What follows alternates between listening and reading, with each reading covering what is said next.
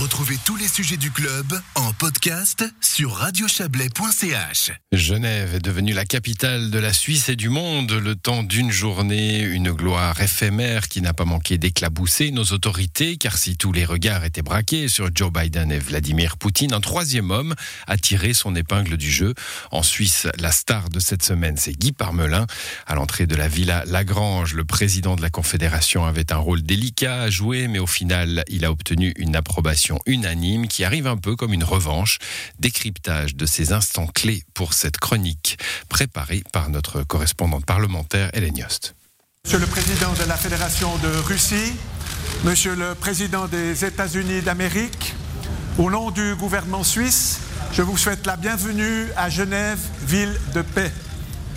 La Suisse est très Guy Parmelin et son accent vaudois auront sans doute fait sourire de nombreux spectateurs et spectatrices, mais l'heure n'était pas à la moquerie mercredi. Sur le perron de la Villa Lagrange, un moment crucial s'est joué. À gauche, le président russe, à droite, le président américain et au milieu, le président de la Confédération. Guy Parmelin était sans aucun doute attendu au tournant. Après l'abandon de l'accord cadre, il fallait qu'il montre qu'il pouvait aussi briller sur la scène internationale et le vaudois a convaincu, à en croire Christa Marc Valder, conseillère nationale PLR bernoise et membre de la commission de politique extérieure. Oui, oui, je pense qu'il était très bien préparé, beaucoup meilleur préparé que sa dernière visite à Bruxelles. Est-ce que là, selon vous, il a eu cette stature d'homme d'État qui était attendue? Oui, parce que euh, son, son, stature est très grande et on a vu aussi sur les photos qu'il est beaucoup plus grand que les autres présidents. Une vraie stature d'homme d'État au sens propre mais aussi au figuré. Christa Marc Valder n'est de loin pas la seule à le relever. C'est aussi le cas d'un autre commissaire, l'UDC Genevois, Yves Nideguer. Tout depuis sa taille qui lui permettait de recevoir ces deux personnes, mais dans une position d'hôte qui occupe le terrain, qui n'est pas juste un hôte passe-plat à Libye.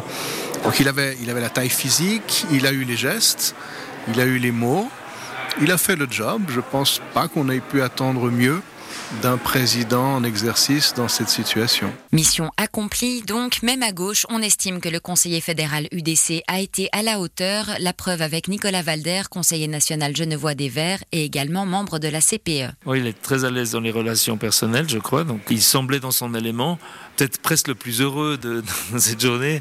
Son sourire tranchait un peu avec les mines anxieuses des deux autres. Mais oui, je pense qu'il a très bien tenu son rôle et euh, il a vraiment joué son rôle de président d'État hôte. Ce sourire qui est comme une marque de fabrique durant toutes les phases visibles de cet événement, Guy Parmelin a tenu à conserver son sens de l'humour. Devant la presse notamment, il est resté fidèle à ses habitudes et n'a pas hésité à faire quelques pirouettes. Mais c'est sans aucun doute sur ce fameux perron qu'il a réussi son plus grand tour de force, alors que des observateurs du monde entier retenaient leur souffle en attendant que Joe Biden et Vladimir Poutine se serrent la main. Guy Parmelin a dit ceci. Tous mes voeux et au revoir. Best wishes and goodbye.